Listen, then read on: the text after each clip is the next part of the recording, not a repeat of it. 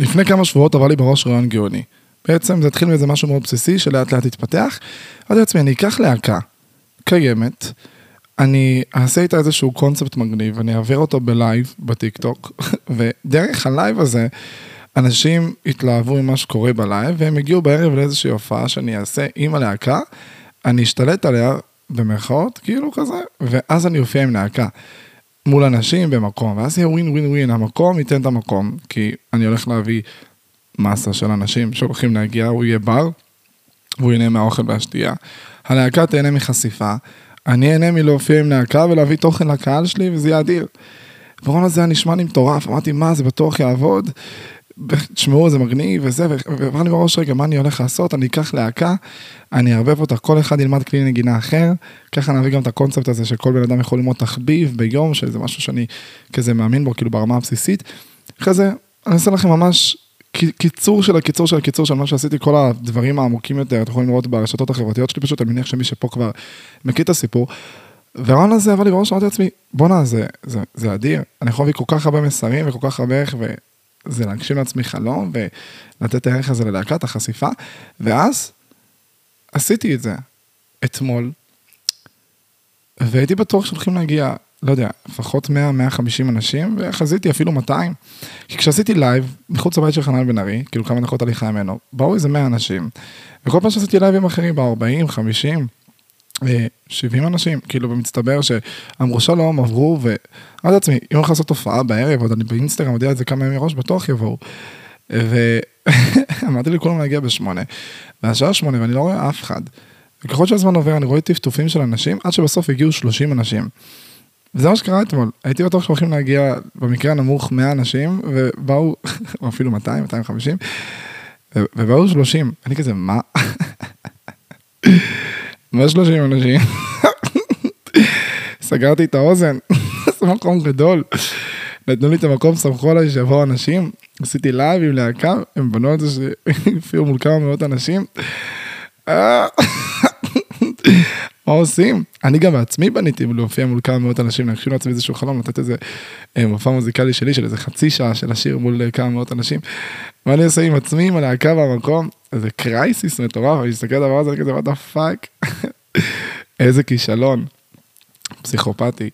ומי שהיה שם באותו יום שעשיתי את הדבר הזה, שזה היה אתמול בעצם, פשוט שומעים את זה שבוע אחרי, וגם מי שברשתות יראה את זה, כי אני אעלה את הקטע הזה כנראה לרשתות, אז סיפרתי, בשנייה שהייתי על הבמה, אמרתי להם, תקשיבו, תשתף אתכם, חשבתי שיהיו פה כמה מאות, בסוף באו 30 אנשים, ואני רוצה להגיד לכם משהו. אני רוצה לנצל את הבמה של הפודקאסט כדי להגיד אותו לכל מי שישמע את זה עוד חצי שנה, שנה או חמש, את הפרק שמונה, וזה אחלה מקום להתחיל ממנו, כי אני רוצה שכולכם תבינו את הנקודה הזאת. בחיים עצמם, עזבו בחיים, החיים עצמם הם סיפור, אוקיי? סיפור מה זה ארוך? 10, 20, 50, 70 שנה של קריירה שבן אדם עובר. ובתוך כל שנה יש 12 חודשים, ובכל חודש יש פעילויות ואירועים ודברים שקורים. ולפעמים דברים קורים בדיוק כמו שאנחנו רוצים, לפעמים קורים מעבר למצופה, לפעמים נכשלים ולפעמים נכשלים בענק. אבל זה לא משנה את העובדה שעוד שבועיים וחודש יהיה לך עוד משהו, ועוד שנה עוד משהו, ועוד חמש שנים אתה כבר לא תזכור את השנה הזאת. זה חלק מסיפור הרבה יותר גדול. ולא מדובר רק בקריירה, אלא מדובר בכל דבר שקורה בחיים, כי המון פעמים בחיים אנחנו מגיעים למצב שאנחנו מסתכלים עליהם, ואנחנו כזה, רגע, רגע, רגע, רגע. מה זה החרא הזה? הכל לא הולך, הכל דפוק, הכל חרא, הכל נורא, ואנשים לא מסתכלים שנייה רגע מהצד ואומרים, שנייה, מה שקורה היום רלוונטי לעוד שבוע, ואז מבינים שזה איזשהו קרייסיס מאוד מאוד מאוד מאוד רגעי כזה, והוא גם לא באמת כזה קרייסיס, הוא לא כזה נורא, הוא לא כזה קיצוני. ואנשים ממש חווים את כל החיים שלהם, כל הסיפור שלהם כדבר כזה. וכשהייתי על הבמה, פשוט אמרתי להם, תקשיבו, יש פה סיפור שלם. אני נמצא במקום שאני רוצה להיות בו, יש לי מלא דברים שאני רוצה לעשות, להגשים ולהעביר לאנשים. יש ערב אחד שעשיתי, שתכננתי שיהיו בו איקס אנשים, באו 1 אה, חלקי 10x מהכמות הזאת, נניח, משהו כזה. עשיתי שיהיו 300, באו 30. ואז אני אסתכל עליהם ואומר להם, תקשיבו, מאוד פשוט, יהיו עוד דברים. עוד שבוע יהיה לייב, עוד חודש יהיה מופע, עוד חודשיים תהיה פעילות כזו או אחרת, עוד שנה יהיה מיזמים ועוד חמש וכולי, והדברים יזוזו והחיים זזים כל הזמן. אין מה להתרגש ממשהו אחד ספציפי שקורה ממש בנקודת זמן הספציפית הזאת. להבליג, לשחרר, להרפות, זה מה זה לא משנה. ואז באותו רגע, כשיש את הפניות הרגשית הזאת, בדרך כלל אפשר להתפנות להסתכל על אותו ערב ולהגיד, רגע, מה טוב יצא פה? מה מדהים? מה הערך? מה טוב בסיטואציה? ממה אני נהנה? מאוד מאוד מאוד קשה לראות את הצד הטוב, שאת מרגיש שכל עולמך חרב. אז אני לא, אני נגד הגישה הזאת של כאילו, עולמך חרב, אבל היי, תראה, יש לך ידיים, רגליים, עיניים, בסדר, אבל הכל חרא. כאילו, אני נגד הגישה הזאת של, אה, לא נגד, פשוט, לא יודע, זה לא, לא הקטע שלי, אני חושב שיש דרך יותר יעילה פשוט. להתמודד עם סיטואציות כאלה. זה יותר קטע של, שומע? בוא שנייה תבין למה בכללי הכל בסדר, כאילו מבחינת זה שיש לך סיפור שלם. תבין שזה חרא, זה חרא בתוך סיפור ממש שלם, אבל החרא זה לא משפיע על הטוב של מחר. זה חרא הדבר הספציפי הזה. עכשיו, כשאתה מבין שיש סיפור שלם ואתה רגוע, בוא רגע, תראה כמה דברים טובים קרו, בוא תפוס בפרופורציה, בוא תסתכל על הכל. ואתמול, כשזה קרה, זה בדיוק מה שעשיתי לעצמי. הסתכלתי על הדברים הטובים ועל הסיטואציה, והבנתי, בוא'נה, זה לא מובן מאליו, זה ש-30 אנשים, שאני לא מכיר, באו לראות אותי שר, שזה לא הנישה, לא התחום, לא מה שאני מעביר, לא, לא התכנים שלי בשום צורה, סתם חלום שרציתי להגשים לעצמי, בהתראה כל כך קצרה, וחלק באו מרחוק, וזה fucking פסיכי. ויש לי להקה, והאוזן זרמו איתי, כאילו יש לי את כל, ה... כל הדברים בחיים כאילו מסתדרים. חוץ מזה שפשוט סבבה, אז לא הגעת למספר או מה שרצית, זה כזה קריטי, תרפה. וזה מה שאני מנסה להעביר, כאילו, אז, ועוד יותר, ממש שמחתי שהייתה לי את הסיטואציה הזאת שבזכותה אני יכול אה, לגזור מזה סרטונים, או משעה בשלושים אנשים שהיו שם, שאני יכול להעלות אותם לרשתות אחר כך, ואנשים יסתכלו ויראו את ההרצאה הזאת שדפקתי לפני שהתחלתי, ויקחו את זה לחיים האישיים שלהם. ואז בכל סיטואציה אפשר למצוא את הטוב, ואני מרגיש שהרבה פעמים אנחנו כל כך טרודים מלחשוב שמה שקורה לנו עכשיו, זה מה שמשקף את כל החיים שלנו. אז תמיד בסיטואציה חרא, אני לא אומר, תראה מה טוב לך בחיים בהווה. לא, לא, עזבו.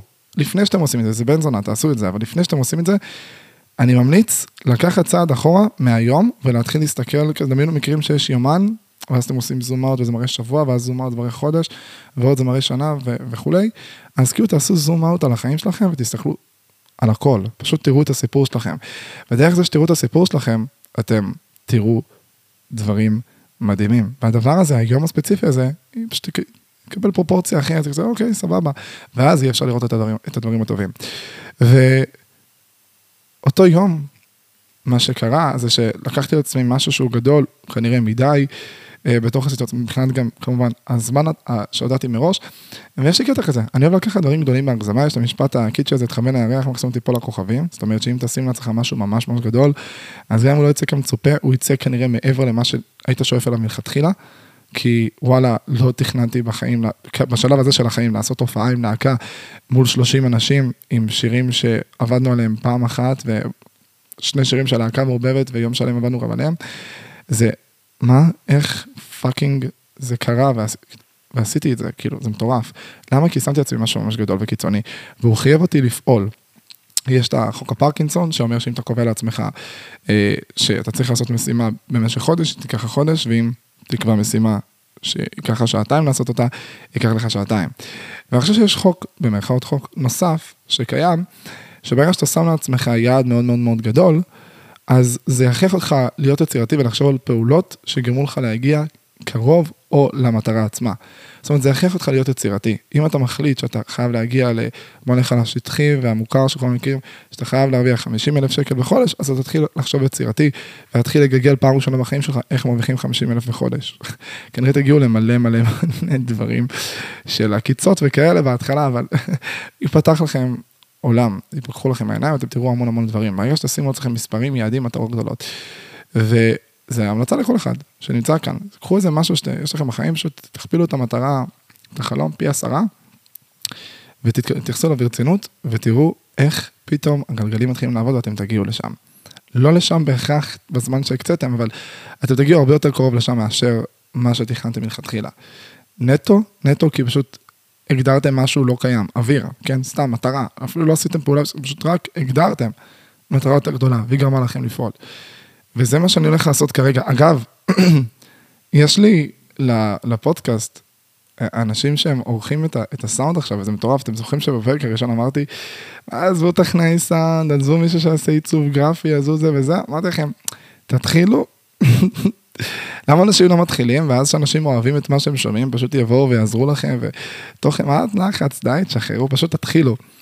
והנה, עברו שבעה פרקים, עכשיו זה השמיני, וקיבלתי בדיוק השבוע הודעה, גם ממעצב גרפי שרוצה לעצב אה, איזושהי תמונה, לא, לא חושב שזה חשוב במיוחד, לכן לא, לא יותר מדי העמקתי איתו, ושני אנשים שרוצים אה, לשפר את האיכות של הסאונד של הפודקאסט, לכן גם הפרק הקודם וגם הפרק הזה, אם אתם בספוטיפיי נניח, אתם אה, שומעים את זה באיכות יותר טובה, זה בזכות, בזכות שני האנשים האלה.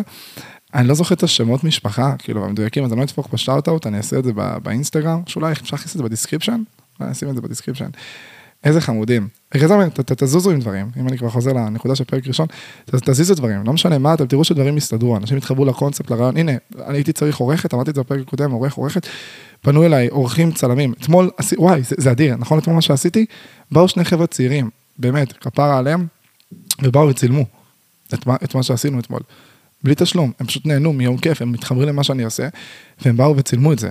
ויש מישהי שהיא עורכת, כאילו, מקצועית, עברה כאילו הכשרה, והיא אוהבת את מה שאני עושה, והיא מתחילה עכשיו לעבוד יחד איתי תקופה מסוימת בחינם, עד שתהיה הכנסה ממה שאני עושה, ורק אז התחיל את השכר, וזה מטורף, וצוות, כאילו זה עורכת, זה אנשים ששפרים את הסאונד בפודקאסט, זה שני צלמים, זה מישהו שמוכן לעשות עיצוב גרפי, תזוזו, תתחילו, אם יש לכם ערך להביא לעולם, אני מבטיח לכם, אנשים יצטרפו אליכם למסע הזה.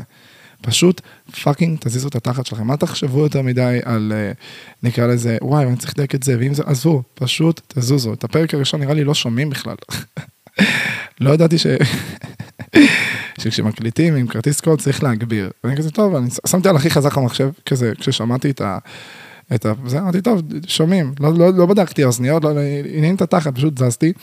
לא שומעים מספיק חזק בכלל, אני גם אסדר את זה בדיעבד ההקלטות. עכשיו, למה כל ההתחלה הזאת? אגב, שתדעו, התחלתי את הפרק הזה של הפודקאסט, כאילו בהתלבטות כזה, האם אני הולך לגעת בחיים האישיים שלי, האם אני הולך לדבר רק על, על הנושא באופן כללי, ואז הגעתי לתובנה שוואלה, החיים האישיים שלי, כרגע, הם משהו שאני מאמין, בגלל שאני חי איזשהו אורח חיים מאוד מאוד מסוים, כזה של גם להגשים לעצמי את החלומות וגם להשפיע ולגעת וזה וזה, אז הוא משתלב באופן ישיר עם הנושאים שאני עוד גם ככה רוצה לדבר עליהם בפודקאסט, אז זה נוגע באופן ישיר עקיף. לא החלטתי מה הנושא של הפרק היום. יש מצב שאיך שאני אסיים את הפרק, אני אחליט איך אני קורא לו. יש לי רעיונות, אבל זה יסבוב סביב הקונספט הזה של אה, פתיחת קופה, הופעות, כי, כי אני פותח קופות. מה? אבל אתמול באו 30 אנשים להופעה שעשית חינם באוזן, למה שתפתח קופה, זה לא נשמע, מה? למה ש... תחכה קצת. וזה בדיוק העניין שדיברתי עליו בתחילת הפרק, שאמרתי, לא, לא, שים יעד גדול, וזה יגרום לך להיות יצירתי כדי להגיע לשם. פשוט שים משהו מוגזם. פאקינג הארדקור. אז זה מה שאני הולך לעשות. לעשות משהו ממש הארדקור. אז הייתי בבדיקות בכל מיני מקומות, וכרגע כנראה, וואי, זה מצחיק, אז אה, אה, שאתם תשמעו את הפרק הזה, אני כבר נראה לי אצא בהצהרה שפתחתי קופות. אני כזה יום לפני, אה, אתמול, כאילו יום לפני הלייב, אמרתי לעצמי, טוב, ישר אחרי הלייב אני פותח קופות, כאילו לא משנה איך הלייב ילך. זה משהו שאני בוודאות עושה. ואז כזה תוך כדי הלייב או בהופעה שראיתי שכזה לא באים הרבה אנשים, אמרתי, טוב, בוודאות מחר אני על זה. ועשיתי טלפונים עם כל המקומות כזה של אה, איפה להופיע, אה, ואמרתי, אני אסגור את זה ביום ראשון. ואני עד עכשיו בהתלבטות, כי תכלס עוד לא סגרתי, אבל אני די סגור, אני כנראה זה יהיה בבית ציוני אמריקה בתל אביב, אה, ביום שני, ב-29 באוגוסט. ווואי, זה מצחיק, כי כאילו, זה מצחיק, כי אני עכשיו עושה פרסומת תכלס, אבל אני פשוט מדבר על החיים שלי, זה אדיר. והתלבטתי, אני לא אשקר לכם, אני כזה אמרתי לעצמי, רגע, כמה, כמה אנשים? 100? 200? 400? הרי זה לא, זה לא דיגיטלי, זה לא שכזה, טוב, בסדר, מקסימום אתה מגדיל את, ה, את החדר של השידור חי, של הוובינר, של ה-whatever, לא יודע אם אתם מכירים מושגים מתחום ה... מהתחומים האלה, של הזום. זה לא ככה, אתה, אם אתה סוגר 200, אז זה מקום פיזי, זה 200, זה לא שפתאום, אם יש יותר ביקוש, אז אתה מגדיל ל-400. והתלבטתי, רצח, 100, 200, 400 וזה, ועניינים, וחשבתי ממש, אני עד עכשיו לא סגור, אני לא אשקר לכם, אני אחליט סופית בסופה, שביום ראשון אני אדע, אתם תדעו, אתם יודעים את זה לפניי, תוך כדי שאני לא יודע את זה, ואתם שומעים את ההחלטה הזאת, אתם כבר יודעים, כאילו, מה קורה. אני נוטה ל-400, וזה מספר, מה זה גדול? וכאילו, מה אני מסתמך עליו? איזה 40 אנשים בערך שדיברו איתי בריקווסטים, כאילו באינסטגרם, שאמרו לי, בשנייה שאתה פותח קופות, אני הראשון שקונה כרטיס. אני כזה, תודה, זה מחמיא, ולא יודע, באמת אם הוא יזכור, או באמת זה יקרה בפועל, או שהוא יבוא עם חברים וזה, אבל על זה אני מסתמך פחות או יותר, ועל זה שיש הרבה קהל שנהנה ואוהב, וכמה מאות אנשים טובים שכאילו שומעים כל פרק של הפודקאסט מההתחלה עד הסוף. וזה מעניין, כי הדבר הזה יכריח אותי לעשות פעולות קיצוניות. הרי אני לא מקור 400 כרטיסים. בואו נשים את זה על השולחן. אם אני עכשיו מעלה את ה... חבר'ה, פתחתי קופות, לא ימכרו 400 כרטיסים, לא ימכרו גם כנראה 200. יש סיכוי טוב גם שלא ימכרו 100. אם אני פשוט מעלה סטורי ופוסט, זה לא יעבוד ככה. מה כן יקרה? יתחיל דיבור, יהיו כמה אנשים שיקנו, זה יתגלגל ויזוז, ואז אני פשוט אעשה כנראה כל מיני דברים מוזרים, קיצוניים, משוגעים, שיגרמו לכרטיסים להימכר. וזה יכריח אותי להיות יצירתי, לחשוב כל מיני רעיונות ללייב עם סרטונים ועניינים ובלאגנים כדי שימכרו את ההופעה הזאת בצורה הכי טובה שאפשר. ו... זה יעד גדול, זה יעד גדול, זה כאילו, תבינו, הופעה של 400 איש, להודיע עליה גם, מה התאריך היום? היום שאני מקליט את זה, אני חושב הרביעי באוגוסט. אני מקליט את זה ביום חמישי. Fucking, תתעמקו בזה. אני הולך להודיע על הופעה שלושה שבועות מראש, ל-400 איש. זה לא להיות, כאילו, זה לא להיות מוגזם, זה, זה להיות קצת חי בסרט. זה להיות באיזשהו... אנשים שכאילו עם, עם קהל, שהם רצים איתו חמש, עשר שנים, שהם עושים דבר כזה, נניח לסגור ברבי או וואטאבר, הם מודיעים על זה את החודשיים, חודש וחצי, אפילו חלק שלושה חודשים מראש. מי אתה, מה אתה שאתה סוגר הופעה של, שלושה שבועות מראש של 400 איש שמעולם לא פתח את הקופות? ועוד יותר, מה, מה יהיה בהופעה שלך? מה אתה עושה שם? אז אני אגיע לזה אחר כך, כי לא בא לי שפשוט כל הפרק יהיה כזה סביב זה. אני רוצה שנייה לגעת בנושא שממש מעניין אותי. לפני, לא יודע, כמה אלפי שנים, זה מזכיר את ההתחלה של הפרק של המלצרות שהתחלתי כזה. אני לא יודע אם אתם זוכרים את זה, כי לא נולדתם אז, אבל לפני כמה אלפי שנים, היה דבר כזה שנקרא ליצן המלך. פאקינג למלך היה ליצן, היה מישהו שהולך איתו ממקום למקום ומצחיק אותו. אגב, יש דבר כזה שמישהו שעולה, לא יודע אם יודעים את זה, היה מישהו שפעם היה הולך אחרי, לא, לא יודע אם זה מלכים או מנהיגים של צבא, נראה לי אחרי מלכים, והיה אומר לו איזה משפט, אה, שומרים אותו נראה לי ביוונית, אני לא זוכר איך הוא הולך, זה של איזה שתיים שלוש מילים, שהוא אומר, אה, אה, תזכור שאתה מת בסוף. תזכור שגם אתה תמות, משהו כזה, שכאילו, שהמטרה שלו זה לעורר אותו ולהזכיר לו שכאילו הוא אדם רגיל ושינחת לקרקע, כאילו שזה מישהו שהולך אחרי המנהיג, סתם קטע מקדיש שנזכרתי בו, וזה אדיר, וזה, מה זה ניכר שזה לא קורה היום. ועם ליצן, פשוט מישהו שכל המטרה שלו זה לבדר את המלך. ומצד אחד זה, וואלה, זה, תדבקו בזה, זה מגניב, זה מצחיק, זה נשמע כמו, וואלה, אחלה מקצוע ומגניב, אבל אם, אם דיברתי בפרק קודם על משרתים, אנשים שהייעוד שלהם זה כאילו, לא יודע, לדאוג לה, לצרכים של בן אדם אחר, אז כאילו פה זה ממש לדאוג לצורך של אדם אחר, זה כאילו המטרה שלי, הייעוד שלי, זה לבדר אותך.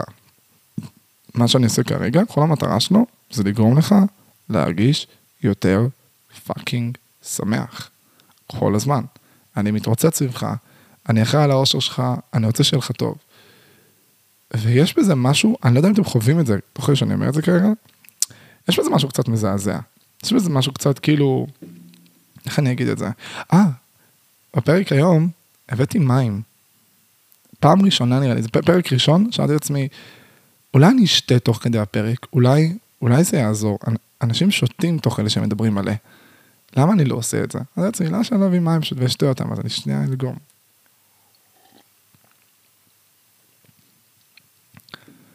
ואותו ליצן, שזה נראה לי, לי נראה הזוי, אני לא יודע אם אתם חווים את זה גם, שכאילו בן אדם שהייעוד שלו, זה פשוט fucking להתרוצץ אחרי המלך ולשמח אותו, כאילו זה נראה כאילו, יש ייעוד בחיים שזה לשמוח, להיות מאושר, וכאילו הייעוד שלך זה לגרום שאדם אחר יהיה מאושר. כאילו, מה איתך? למה אתה, מה זה אומר? מה אתה, כאילו, בא להגיד, מה אתה ליצן? כאילו, ב, כאילו, כביטוי שכאילו, מה זה שטויות האלה? העיסוק שלך זה לבדר אדם אחר. ואם אתם צריכים להבין את ההזיה בדבר, אז בואו ניקח אתכם כמה אלפי שנים קדימה. סטנדאפיסטים, שחקנים, או כל דבר כזה או אחר. בן אדם שקורא לכם להגיע למקום מסוים בשביל לבדר אתכם. כל הזמן אני צוחק על זה שכאילו סטנדאפיסט זה מקצוע קורע, זה מקצוע מצחיק רצח, זה כאילו, מה? רוצה להגיד לי שהייעוד שלך, כאילו מה שאתה עושה, אתה פשוט מצחיק אנשים, לא בקטע חלילה, להפך, ממש לא, אפילו לא, לא, אפילו לא בצחוק, בקטע מזלזל של זה כל מה שאתה עושה, להפך, זה כאילו, אתה פאקינג נוגע לבן אדם בנקודות של השמחה והכיף והאושר וזה, אבל זה מה שאתה עושה, כאילו, זה כל כך נעלה שאתה אמור לעשות את זה עבור עצמך, כאילו, ואתה בא כל, כאילו, ואתה מתעסק בלעשות את זה לאנשים אחרים, ואז יש גם את הרובד השני, השטחי יותר, שאתה מסתכל, אתה אומר, כאילו, מה, אתה פשוט מצחיק, אתה פשוט מצחיק אנשים. אתה עולה על במה, יש את הקטע הזה שאתה עם חברים שלך ואתה מספר בדיחה ואתה רוצה שהם יצחקו ולבדר אותם, אז אתה מסתכל מי צוחק ומי איתך ומי נהנה ואתה מרגיש טוב עם עצמך, אז מישהו שפשוט לקח את העניין הזה 50 צעדים קדימה, פשוט עושה את זה על במה מול המון, המון המון המון אנשים, שהוא רוצה לקבל את הפידבק שלהם ולראות כמה הם שמחים, מבסוטים ונהנים וכיף להם וטוב להם. והעניין הזה של תרבות באופן כללי, כשמסתכלים עליו בזום אאוט, הוא קצת מפלפ. יש פה משהו קצת כאילו, קצת הליצן של המלך. כאילו, עזבו, אם, אם נשים את כל הפן ההתעשרותי בצד, אם אני שם את הפן הכלכלי באמת, והפן של המעמד, שהיום יש להם מעמד גם, כאילו, שם את כל הפן הזה בצד. כאילו, מה, הייעוד זה לבדר, תחשבו על יוטיוברים אפילו נניח. עושים שטויות כדי לבדר אנשים. עושים כל מיני דברים, לא יודע, מישהו שנמצא בבריחה של סליים 24 שעות, לא יודע, לא נראה לי שזה קיים, אבל נניח, מישהו שכאילו מתעלל בעצמו פיזית ועושה מזה סרטונים כדי לבדר את הקהל. זה קצת כמו אותו ליצן של המלך, זאת אומרת, אני פוגע בעצמי, אני לוקח משאב שלי כדי לבדר אתכם. עכשיו, כשנכנס כסף לשיקול, זה משנה את המשחק. למה? כאילו, לא למה, הגיוני, אבל כאן נכנס שאלה מעניינת, כאילו אם לאותו, לא יודע, יוטיובר, או סטנדאפיסט, היה עכשיו 200 מיליון דולר. האם הוא עדיין היה עושה את זה? זה נטו הכסף, הוא עושה את זה בשביל הערכה? על מה זה בדיוק יושב אצלו? מה המטרה שלו כשהוא קם לו כל בוקר ומבדר אנשים? הוא מרגיש שהוא עושה את זה הכי טוב, אבל מה, אז מה, זה פשוט כמו אותם אנשים שפשוט מצחיקים, אני לא, כאילו, אני מבין את הקונספט, אבל תעמקו בזה רגע, סטנדאפיסט עומד על במה, דמיינו את עצמכם, אוקיי? או לא את עצמכם, תתקבלו חרדה אולי חלקכם. תסתכלו רגע בגובה העיניים, הרי מה, מה הבעיה שלנו בחיים? המון המון המון פעמים, המון. אנחנו מסתכלים על סיטואציות בצורה תבניתית של כזה, כן, יש סטנדאפיסט, אני זוכר, יש את אה, שחר חסון, אורי חזקיה, יש את אדיר מילר, הוא רואה, הוא מכיר אותם כדמויות, כאנשים, עזבו, בואו שניה נתייחס אליהם כבני אדם, בואו נתייחס לבן אדם עצמו שהוא נניח שחר חסון. מי הוא? מה הוא? איזה ילדות הוא עבר? איך הוא מרגיש? אותו אחד, אותו סטנדאפיסט שעולה על הבמה. למה הוא בחר דווקא במקצוע הזה? איך הוא מרגיש שהוא נמצא על הבמה? איך הוא מרגיש אחרי? תחשבו, התחושה הזאת שאתה אמור להצחיק במשך שעה, שעה וחצי, שעתיים. זה הייעוד שלך גם, אנשים קנו כרטיס כדי שתצחיק אותם. לא כדי שאולי, כשבן אדם יושב איתך ואתה מצחיק אותו, אתה לא מחויב. בן אדם קנה כרטיס, הוא בא כדי שתצחיק אותו. אם זה לא הלך, אז הוא בבעיה, הקריירה שלו בבעיה, הוא צריך שהקהל יצחק, שהקהל ייהנה. כנ"ל לגבי כל דבר כמעט שקשור לעולם התרבות. ויש בצד השני, אפילו לא בצד, כאילו, מה זה אפילו, בנוסף לצד של סטנדאפיסט, מוזיקאי, שחקן או whatever, או לא משנה מי נמצא על הבמה, יש הצד שלנו כצרכנים, שמגיעים לאותן הופעות ואירועים, אנחנו מסתכלים על הדבר, אנחנו קונים כרטיס, ובעצם, כמו שאתה משלם למלצר כזה טיפ, או שאתה קונה bellboy או whatever שאתה קונה, או מנקה, כל דבר שאתה מביא לו כסף ואתה צריך את השירות שלו שאתה קונה אותו, אז זה קצת, כאילו, באמת, אני, אני אזנה את זה רצח, אני כאילו אתן לכם את זה בשפה שהכי פשוטה. דמיינו אדם שאתם uh, מביאים לו uh, אה, 20 שקל, בן אדם שעומד ברחוב, זה המקצוע, מביאים לו 20 שקל, כל פעם שאתם מביאים, עזבו, יש לו תיבה, כל פעם שאתם, תיבה, יש קערה לידו, כל פעם שאתם זורקים 10 שקל, uh, הוא פשוט מוריד לעצמו כאפה חזקה. אין לו תחושת כאב, זה לא פוגע בו מבחינת מוות. מביא לעצמו כאפה חזקה וצורח מכאבים. נשמע נורא. עזבו, וואי, מה אני הולך רחוק? בבורגס, יש, יש את האלה שנמצאים שם אה, ליד המועדונים, שהם נמצאים, דמיינו פלקט, שיש שם חור, ואז מאחור הם מוציאים את הראש, ואתה לא רואה את הבן אדם, אתה רואה רק את הפרצוף שלו, שהוא נמצא על פלקט כזה, ובפלקט יש כזה כל מיני ציורים של אה, ראשי ממשלה ונשיאים וכזה מכל העולם, ואז הפרצוף שלו נמצא באמצע, הוא מחופש ל... לכל דבר שכנראה תרבותית באותו אזור שונאים, נניח, לא בן לאדן, אנא ערף באותה תקופה, זה היה, אני לא זוכר אפילו, ומתגרה באותם אנשים, מתחיל לצעוק להם קללות בשפות שלהם. כאילו, הוא מכיר את כל הקללות בעברית, בספרדית, בגרמנית, וכל פעם שמגיעים תיירים, הוא צועק להם את הדברים. למה? כי לידו יש מוכר, שמוכר בלוני מים, ואז אתה משלם לו יורו, לאווה, לא משנה באיזה מדינה אתה, ואתה קונה, אם זה בלון מים, כדי לזרוק עליו. זה, זה הזוי, זה נורא, אבל אנשים מוציאים, אנשים כאילו עצבניים או שיכורים, אחרי מסיבה, מוציאים 10, 20, 50 יורו מפרקים, פשוט שיהיה להם בלון מים ולזרוק על אותו בן אדם. זאת אומרת, בן אדם שלם כסף כדי ליהנות ממשהו על חשבון משהו אחר, חשבון אדם אחר. עכשיו, אני אשאל שאלה שכאילו יש פה קצת, יש פה פער, יש פה גשר, לחצות אותו. אני איתכם, בואו נחצה אותו ביחד, סבבה? מה ההבדל בין אותו בן אדם עם הפלקט שזורקים עליו בלוני מים לבין סטנדאפיסט?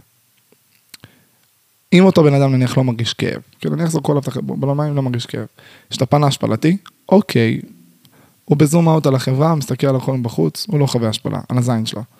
מה ההבדל ביניהם? בהבדל המהותי. מה, פה זה אומנות? הוא ממש כן? מה זה אומר אומנות? אם בן אדם הוציא שיר אחד מדויק, טייט שמביע את כל מי ומה ואיכשהו, זה אומנות גם, לא? תכלס כן, נגר שממש משקיע ביצירה שלו, ויש לו יצירה אחת עיקרית שהוא משקיע והוא מוציא אותה, איזשהו כיסא מאוד מיוחד. הוא אומן, נכון? ואם זו האומנות שלו, שהוא יודע בדיוק איך לגעת בנקודה של האנשים ולבדר אותם בלילה ולגרום להם ככה לח... לפרוק את העצבים ולזרוק עליו את הבלון מים. זו האמנות שלו. מה ההבדל בינו לבין סטנדאפיסט? שמגיע לקהל, שהקהל משלם, כדי לבוא לצחוק, ליהנות, להתפרק, להשתחרר. מה ההבדל ביניהם? ומה ההבדל בין אותו בן אדם, שיכור, שמשלם עשרה יורו, כדי לזרוק בלוני מים על אותו בן אדם, ולראות אותו, הוא מרגיש משהו מסוים, לבין אותם אנשים שקונים כרטיס לסטנדאפ. כדי לראות בן אדם מתאמץ להצחיק אותם במשך שעה, שעתיים. יושב כל השבוע, כותב בדיחות, מכין מופע, ומאלתר וממש על זה. מה ההבדל? עכשיו יש הבדל, ההוא יש לו גם את הרבדים שהוא נהנה מהפן של להכאיב לאותו בן אדם או להוציא עליו את העצבים, ברור שיש הבדל. אני מדבר בפן העמוק יותר, בפן של כאילו לשלם לבן אדם עבור זה שאתה צורך בידור על חשבונו. על חשבונו. עכשיו, תגידו, הוא סטנדאפיסט, מה על חשבונו? הוא עושה את זה מה...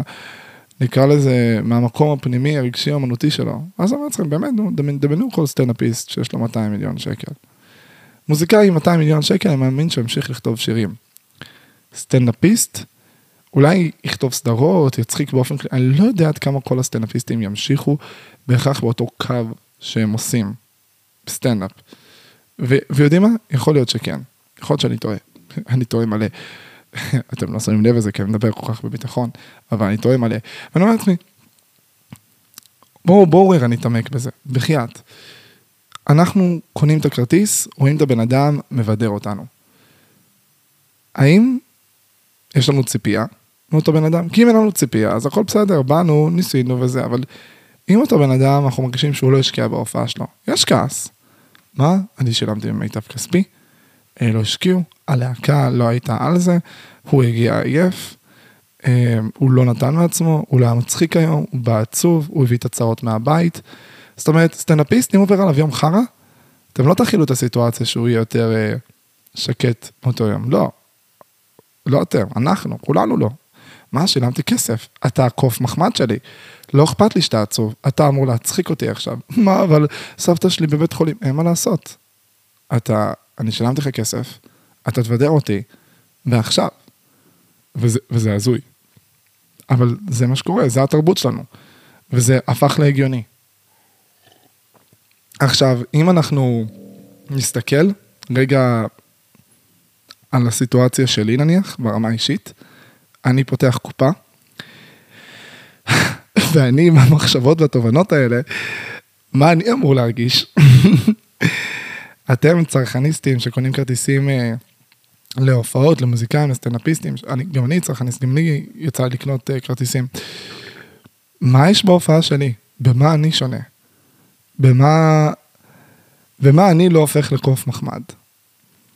במה אני, כשאתם הולכים לקנות כרטיס שלי ולשלם מיטב כספיכם, לא הופך למרצה. למישהו שחי עבור הקהל שלו. אני רוצה לתת ערך לקהל שלי. אני רוצה ללמד, אני רוצה לבדר, אני רוצה ליהנות יחד איתו, אבל אני לא רוצה להיות כלוב. שילבתי בין המילה כלוא לכלוב. לא רוצה להיות כלוב. אני לא רוצה להיות בכלא שלכם. לא רוצה להיות בתוך כלוב, זה נראה לי מעיק. לא רוצה לרצות אף אחד. עכשיו, זה נשמע כמו ילד בן שמונה. לא רוצה לעבוד, אני רוצה בית ואני רוצה בובות. לא. זה בקטע קצת יותר כאילו, אני מודע לסיטואציה. אני אומר, יש פה פיצוח. בוודאות, בוודאות של 100%, יש דרך שבה אומן, במרכאות, אני אגיד את זה בצורה גסה קצת, יחרבן על הקהל שלו, ועדיין הקהל שלו ייהנה והוא יתפרנס מזה, בוודאות. ואני מרגיש שכולם קצת מאוד מרצים את הקהל שלהם. וכאילו גם אומן שכזה אומר, כן, אני לא מרצה את הקהל שלי, אני מוציא רק את המוזיקה שאני מאמין בה. כן, אבל אולי שם אתה לא מרצה את הקהל, אבל אני מאמין שברבדים אחרים אתה כן מרצה אותו. עכשיו, אנשים יגידו, מה הבעיה בלרצות את הקהל? הקהל אוהב אותך, מעניק לך אהבה. אתה מעניק לו אהבה מהצד השני, כן? באמת? מה, מה זה אומר מה שאמרתם הרגע? תמכו רגע במשפט הזה. הקהל נותן לך אהבה, אתה אמור להחזיר לו אהבה? הקהל אוהב אותו כי הוא מי ומה שהוא. לא כי הוא, הוא עשה טובה לקהל. הוא לא חייב כלום לאף אחד, הוא עדיין אדם פרטי ועצמאי. הוא הוציא שיר שנגע לכם? אתם בחרתם לשמוע את השיר שלו? אוהבים את הבן אדם? הוא לא צריך, בתכלס, לרצות אתכם. הוא לא חייב לכם כלום. הוא יכול לעשות מה בזין שלו. כל אומן, אבל יש ציפייה ויש איזשהו סטנדרט והרגל שכאילו, מה זה הקהל שלך? אתה חייב להראות הערכה? ברור. לא רק לקהל, לכל אדם. כל אדם מוערך. אבל עד כמה אדם צריך את הזונה של הקהל שלו? והשאלות האלה והתהיות האלה תמיד פילפו אותי, כי אני, כשאני אעמוד על במה, ואני אעשה את ההופעה, בוודאות של 100%, אני אצחיק את מי שנמצא שם. בוודאות של 100% אני אעשה צחוקים, ויהיה סטלבט, ויהיה שטויות. אבל בחיים לא אקרא לזה סטנדאפ. זה בחיים לא יהיה ה title של זה. וגם אם הייתי כותב בדיחות, לא הייתי קורא לזה סטנדאפ. לא הייתי כותב בדיחות גם, אבל גם אם הייתי עושה איזשהו משהו, לא הייתי מגדיר אותו בצורה הזאת, כי יש בזה משהו מאוד, מאוד מרצה. וזה מדהים, יש, בוא, שנייה, שים את זה על השולחן. יש הרבה מקצועות, וכל מקצועות, תיסלאם, כל אחד ממה שמתאים לו. לי זה לא מתאים לחיות אורח חיים שבו אני משועבד לקהל. כי אני מאוד מאוד אוהב את החופש שלי, אבל אני מאוד מאוד רוצה להשפיע. ואז בחרתי במקצוע שהמהות שלו זה חברתית, לפחות ממה שנהוג, זה לרצות את הקהל באיזשהו אופן ולתת לו את מה שהוא רוצה. ואני לא מוכן לדבר הזה, לפחות בחיים האישיים שלי. אז אני נמצא בתוך סיטואציה של, אני רוצה להגיע לבמה, ואני רוצה לתת להם את חוויה טובה, אבל אני לא מעוניין לרצות אף אחד. וזה ממש מהפכני. מהפכני עד כדי מצב של לפתוח קופות ולא למכור כרטיס. או להגיע למצב שאתה פותח קופות, קונים, מגיעים להופעה ושונאים אותך. ואף אחד לא יקנה כרטיס בהופעה הבאה. אבל זה לא הסיטואציה. כי אני חושב שאנשים מפספסים פה משהו ממש חשוב, שכשבן אדם הולך להופעה של זמר, הוא לא הולך רק בגלל השירים שלו, הוא הולך בגלל האישיות והכריזמה והקסם שלו. וכשבן אדם הולך לסטנדאפיסט, הוא אוהב גם את ה vibe הכללי של הסטנדאפיסט. וכשבן אדם רואה סרט עם שחקן מסוים, בגלל השחקן, הוא בכללי אוהב את ה vibe של הבן אדם, או את האישיות, או את ההלך רוח הכללי שלו, את האנרגיה שלו. ואנשים עסוקים בלכסות את זה באומנות, עשיתי עכשיו מרכאות עם הידיים למי ששומע את הפודקאסט שלהם. מה התבלבלתי שם? את הפודקאסט שלי.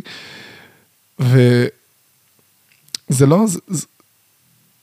תורידו, תורידו את הקליפות, תורידו את מה שאתם חושבים שאוהבים בכם, אוהבים אתכם, כמו שאתם.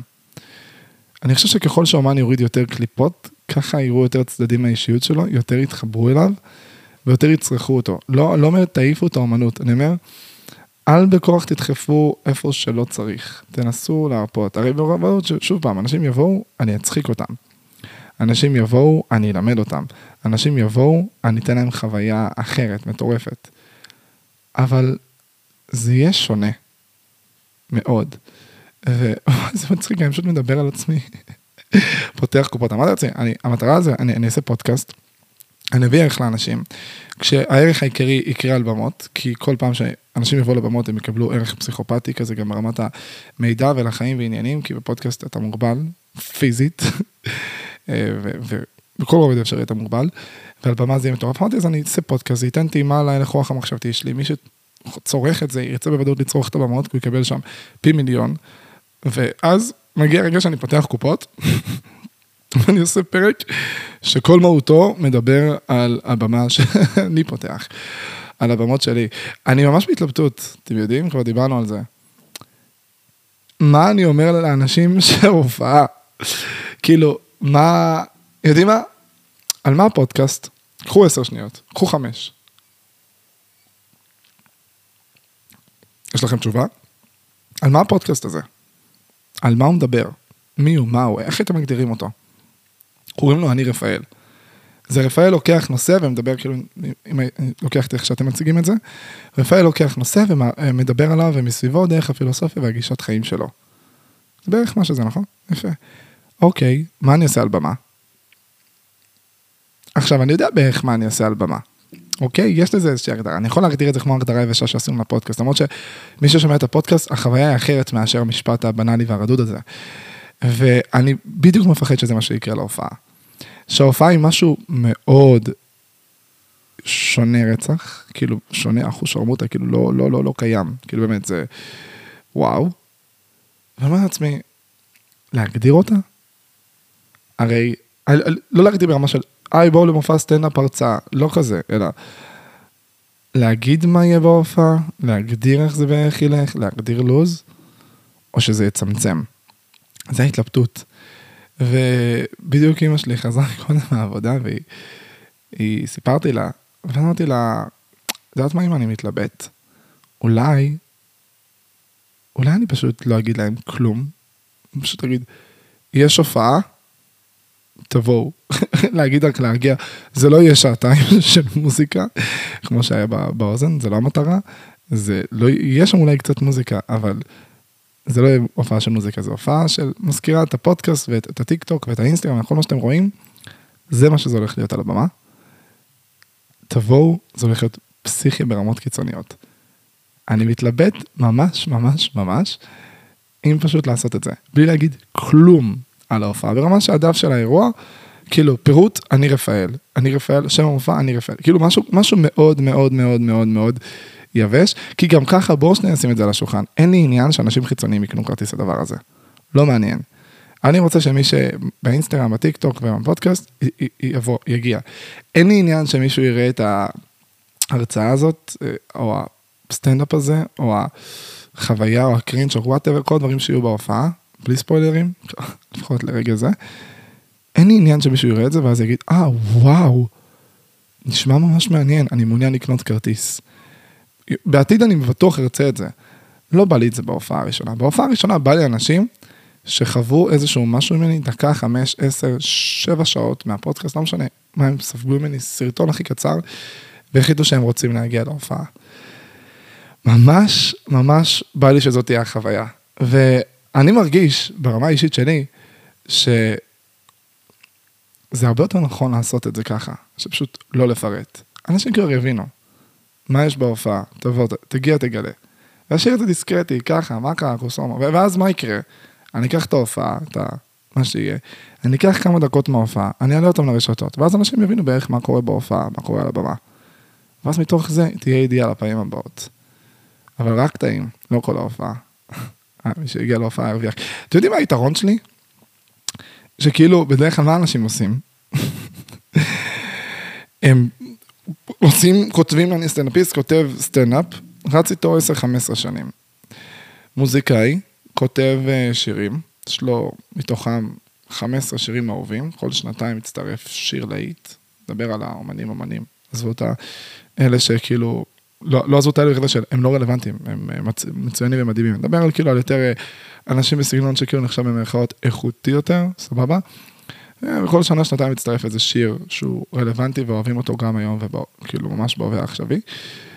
ואני מרגיש שכאילו, אני כל הופעה יכול לעשות אותה שונה. סטנדאפיסט תירוץ עם אותו מופע שנת, שנה, שנתיים, חמש, אני יכול לעשות כל פעם משהו אחר. וזה מטורף. זה מטורף, כי כאילו אתה לא משלם על לצרוך משהו שאתה כבר יודע שאתה תגיע אליו, אז אתה פשוט כל פעם מגיע וקונה ספר חדש. אתה קונה ספר, קראת את כל ה-200-300 עמודים בספר, מעולה, נגמר, יש ספר חדש. אז כל הופעה תהיה שונה.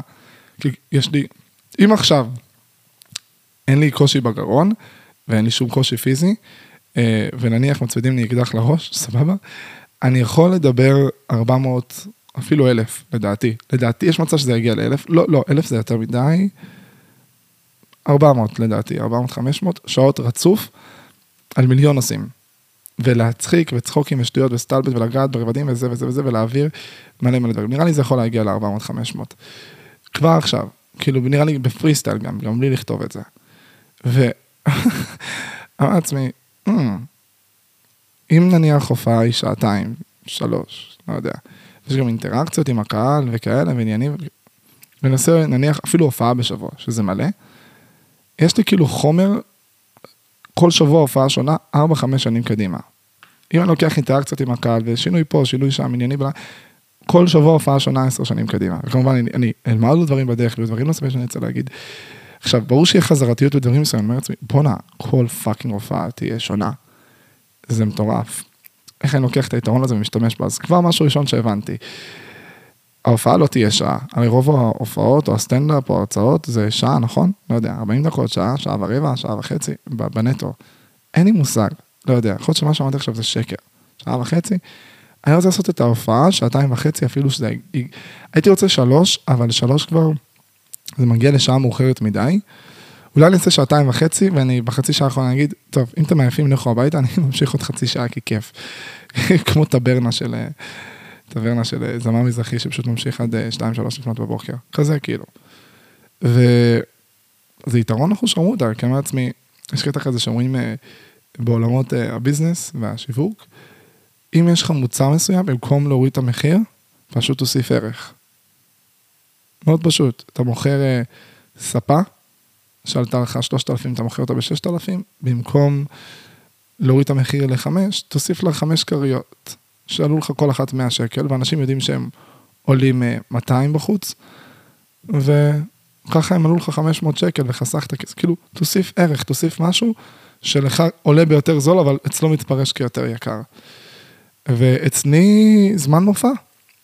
אצלי היכולת, אתמול כאילו שעשיתי הופעה חצי שעה, שמוזיקה זה הצד אולי הכי פחות חזק אצלי מכל הצדדים שאני הולך לגעת בהם באיזשהו אופן, שזה לדבר על נושאים חשובים, אסטרטגיה, פילוסופיה, אמ, מאוד, באתי להגיד את ההקשר של הפודקאסט, אבל כבר סוג של חצי אמרתי אותו, ויש גם מוזיקה שנכנס לעולמות האלה. יש כאילו הומור, קרינג', בידור וכאלה, ואני חושב שמוזיקה זה הצד הכי חלש.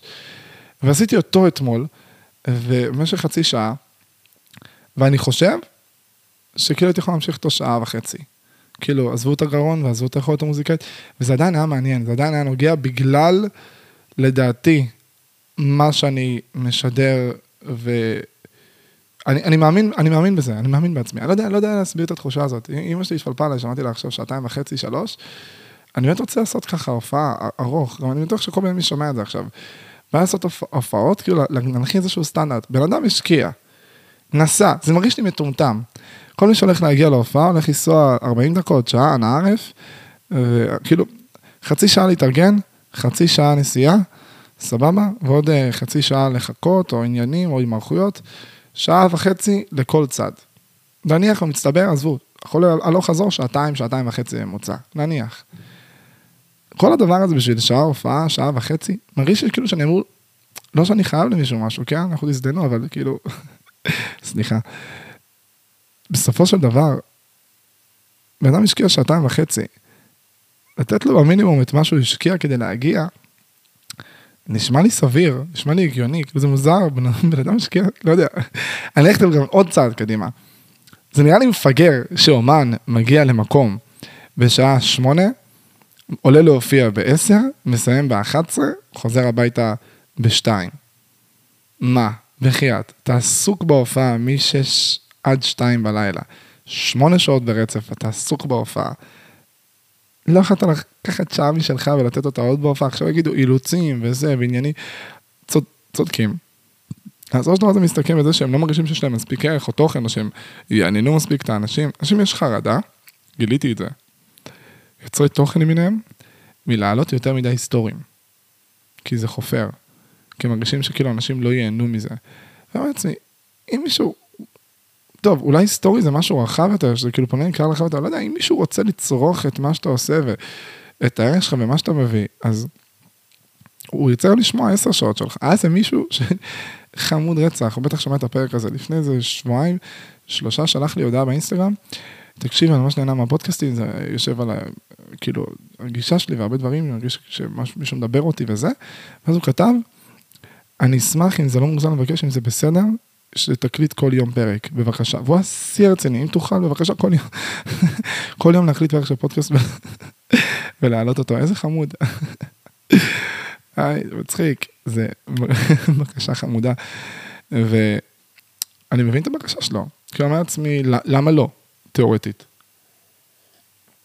ואז כאילו, לאנשים אין שעה וחצי כל משמעות הפודקאסט, אז זה לא ריאלי, אבל אני אומר לעצמי, וואלה, מישהו מגיע להופעה, מניח שיש שעתיים וחצי, אפילו שלוש פניות, לשבת על התחת, לראות, לשמוע. אנשים באים ל... למה כנס זה שש שעות, ומופע בידורי לא יכול להיות שלוש? אפשר לבדר אנשים שלוש שעות. וואו, אני מדמיין את בסוף מגיע לבמה ואחרי שעתיים מותש, שבור, רק רוצה הביתה. לא, לא, אבל יש לי זיכרון טוב, שפעם אחת עשיתי, זה יותר נכון הרצאה לימודית שדיברתי והסברתי, אבל שש שעות כמעט ברצף. נתתי להם הפסקה אולי של איזה רבע שעה באמצע, והיה לי קליל, כאילו, הרגשתי שאני יכול להמשיך עוד. בדיעבד אחרי שעתיים גיליתי שהקול שלי הלך לי יומיים. חייב fucking ללמוד איך להשתמש בו בדיבור, זה נוראי. כאילו בשירה אני די יודע להשתמש בו, אבל בדיבור על הפנים. כאילו, אם אני מדבר נניח חמש שעות ברצף, כנראה אני לא יכול לשיר יומיים. איזה זוועה זה, חייב ללכת לקלינאי תקשורת. אני אטפל בזה. עוד שלושה חודשים, שהפרקסט יקבל יותר חשיפה ואנשים ישמעו כזה מההתחלה. קלינאי תקשורת תשמע את הפרק הזה ואז תשלח לי הודעה באינסטגרם. היי, אני קלינאי תקשורת ואני שומעת אה, דרך הפודקאסט שאתה מדבר נורא 1, 2, 3. נחמד. שותל, שותל כל מיני דברים ואז אנשים בדיעבד אה, יעדכנו אותי. אז כן, וואי, האמת שזה מצחיק, תחשבו על זה רגע, אתמול באו 30 אנשים, ויום אחרי זה אני לוקח החלטה, 400 איש, אולם, עוד שלושה שבועות וחצי, אני אודיע להם בדיוק שלושה שבועות מראש, יאללה, יצאנו לדרך. איזה fucking מהלך קיצוני ומוגזם. עכשיו, למה זה כזה קיצוני? פתחתי את הטיק טוק בראשון לראשון, בראשון באפריל היה לי שלוש וחצי אלף עוקבים, שבמושגים של טיק טוק זה בערך שאף אחד לא מכיר אותך, אוקיי? אז אף אחד לא הכיר אותי עד הראשון באפריל. היום הראשון באוגוסט, אה, סליחה, חמישי באוגוסט. עברו ארבעה חודשים כולה. fucking ארבעה חודשים. ארבעה חודשים מהרגע שהתחלתי לקחת את זה ברצינות ולהעלות שלושה טיקטוקים מהמצב של nobody, לקחת החלטה שגם לא בקטע שיווקי של לפמפם את זה ולמכור את זה ולעשות את זה איזשהו מחיר נגיש כדי אחרי זה שאנשים יבואו ולמכור להם את זה איזשהו קורס או תוכנית השתלמות שם whatever באיזה חמש עשר אלף שקל, לא, פשוט הופעת בידור הנאה, בלי איזשהו, אה, לא יודע, שאתה מוזיקאי או שאתה בפלייליסט של איזה משהו ושומעים אותך ברדיו, זה מהלך מה זה קיצוני. וואו. כאילו, נראה לי זה מסוג הדברים האלה שצריך לעשות, להודיע על פתיחת קופות, ורק אז לעכל את זה, כדי שאני לא אדחה את זה או משהו. האמת שהיתרון, היתרון של ה... לפתוח קופות, זה שוואלה, אני לא, לא מתכחש לזה, יש לי מלא קהל, כאילו, של גילאי 15 עד 18. יש לי הרבה קהל, כאילו 18 עד 30, אבל נראה לי ש-70% מהאנשים שממש מכירים אותי בארץ, הם בני 15 עד 18. 18. ווואלה, הם יוכלו לקנות כרטיס ולהגיע, אז כאילו זה גם קהל כזה, וגם וגם. וואי, אני לא יודע, וואי, יפתח קופות. זה אדיר, זה היה חלום שלי, אני זוכר שלפני שנתיים ושמונה חודשים, דיברתי עם מי שעבדתי אז uh, במכירות, אמרתי לו, תקשיב, אני לא מרגיש שאני יכול לעשות את זה עוד, כי אני מרגיש שאני לא בייעוד שלי ונה נה נה. ואז אמרתי לו, שומע? זה לא הייעוד שלי, אני לא יודע בדיוק מה אני רוצה לעשות. כאילו באתי לביציאה שנשמעת הכי לא קשורה, כי הבן אדם שראו אז לא קשור לאדם שאתם חווים היום. ואמרתי לו, אני רוצה להיות על במות, לעמוד על במות, פשוט בא לי להביא איך לאנשים, לבדר אותם, לצחוק איתם וזה.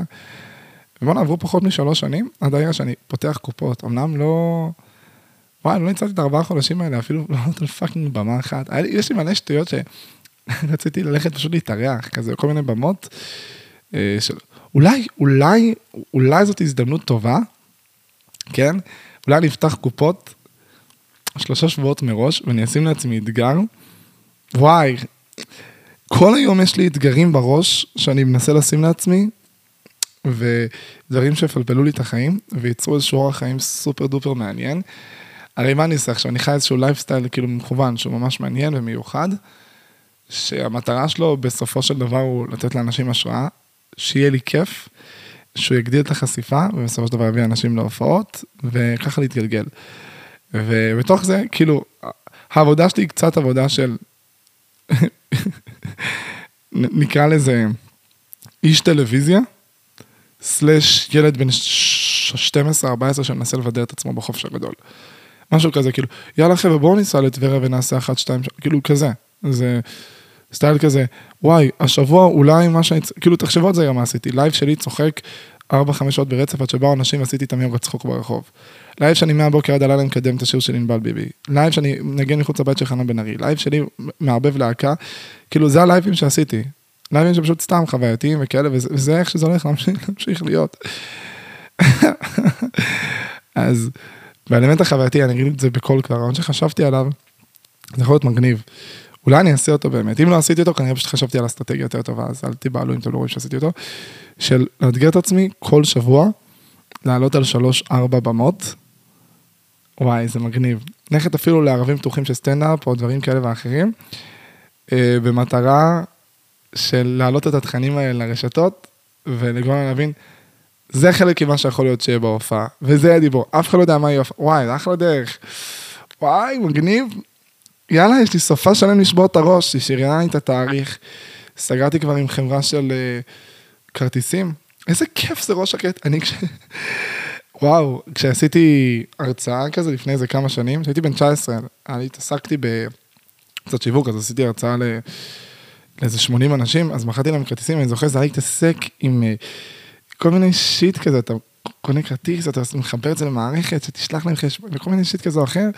ויש קטע כזה שאתה אומן, אז אתה מתחבר לאיזושהי חברה, אתה משלם לה חמישה, שישה, לא משנה כמה אחוז, והם דואגים לך ברמה של, מראים לאנשים את המפה, יעני, של האולם, וכל אחד בוחר את המקום שלו. ואז הוא מקבל גם, כאילו, שם את האשראי, הוא מקבל את הכרטיס למייל עם QR, ואז אתה מקבל אפליקציה ואתה סורק לו את הכרטיס באולם. אתה משלם להם רק איזה, לא יודע, חמישה, שישה אחוז, משהו כזה, והם... וכאילו, הם דואגים לך להכל, זה פשוט פסיכי. איזה, מה זה, איזה כיף זה לחיות ב-2022, איזה חיים פאקינג כלים. תחשבו לפני 10-15 שנה אחרי זה לא היה קיים. כל הלוגיסטיקה על האיסטר. אז וואו, אז זה מה זה כיף. אז דיברתי גם עם חברה כזאת, גם בציוני אמריקה, כאילו ברמה שלי, אני רק צריך בסופש, אני נשאר על זה 2-3 לילות. ויום ראשון להתקשר ולסגור את זה, ולהודיע לכם, מה? אני הולך לפתוח קופות? מה? what the fuck? מה, אני אקרא לפרק הזה פתיחת קופות? אני אקרא לפרק הזה הופעות? איך אני אקרא לפרק? אני אחליט נראה לי רק אחרי... אני אחליט אפילו ביום שלישי, מה קרה? מה הלחץ? יואו, איזה excitement. איזה excitement. אני, חושב שמה שהרבה פעמים אנשים אה, מרגישים לפני הופעה, הלחץ הזה, שאני לא מדבר על שבוע לפני, שבוע לפני ההתרגשות, שכזה, אה, זה קורה, אני פותח הופעה, אלא התחושה הזאת של שנייה לפני שעולים לבמה. אני חושב שזה משהו שאני לא ארגיש לדעתי, כי לא הרגשתי אותו אתמול. אני לא חווה, אה, אני חווה אושר, או כיף, או שמחה, אני לא, לא יודע איך, אוקיי, היה לי פחד במה, כשהייתי בן 12, וממש עבדתי עליו, סבבה?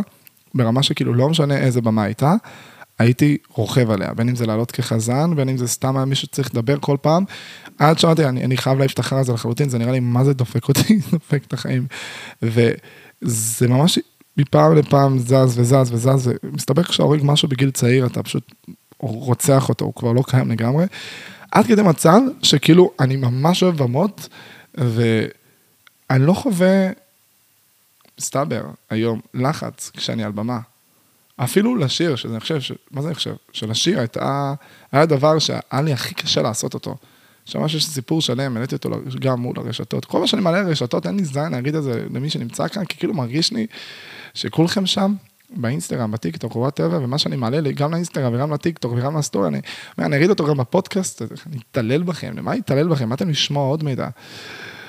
אז אני אומר לעצמי, היה לי משהו עם מוזיקה, וגם מוזיקה, אתמול לא הרגשתי את הלחץ הזה, לעצמי, לעלות על במה מול 400 איש, פעם ראשונה, קניתי כרטיס. אני חושב שאני פשוט סופר אתרגש מזה שהגעתי לדבר הזה. יש לי יום הולדת בראשון לתשיעי, אוקיי? הולכת בן 24. וכנראה הולך לעשות את ההופעה ב-29 באוגוסט, זה יהיה ממש שלושה ארבעה ימים לפני יום הולדת שלי. זה המתנה שלי, כאילו, זה, זה, כי זה בדיוק מה שאני רוצה. אנשים שואלים אותי, יש את השאלה הזאת שאני שואל מלא אנשים שלא יודעים מה הם רוצים, אז אני שם להם איזה משהו על השולחן, לא יודע, איזה קופסה, כפית, מה שאני רואה. אני אומר, מה שאתם רואים מולכם זה לא כפית, זה כפתור אדום. אגב, קחו את זה לחיים שלכם. הכפתור האדום הזה הוא כפתור מיוחד.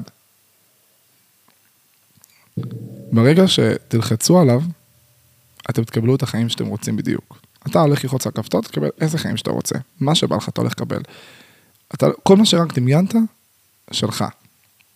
אני רוצה שתסתכל על הכפתור הזה ותבין שאם אתה לוחץ עליו אתה מקבל את הקריירה שאתה רוצה. עזוב כסף, עזוב דברים שטחיים אחרים. מבחינת קריירה, מה המקום שאתה רוצה להיות בו? יש קאץ' עם הכפתור הזה, עוד עשר שניות הוא נעלם. תשע, שמונה, שבע, שש, חמש, ארבע, שלוש, שתיים, אחת. החלטתם? לחצתם על הכפתור והחלטתם? כי אם לא, הוא נעלם. נצלו את הדבר הזה, תעשו את זה לעצמכם. קחו את זה רגע, תפעילו ספירה לאחור, אתם תוציאו את זה. אז שישבתי עם אותו בחור ש, של המכירות, הוא עשה לי את זה גם בעצמו. זה משהו שגם, שנינו מכירים את זה כנראה.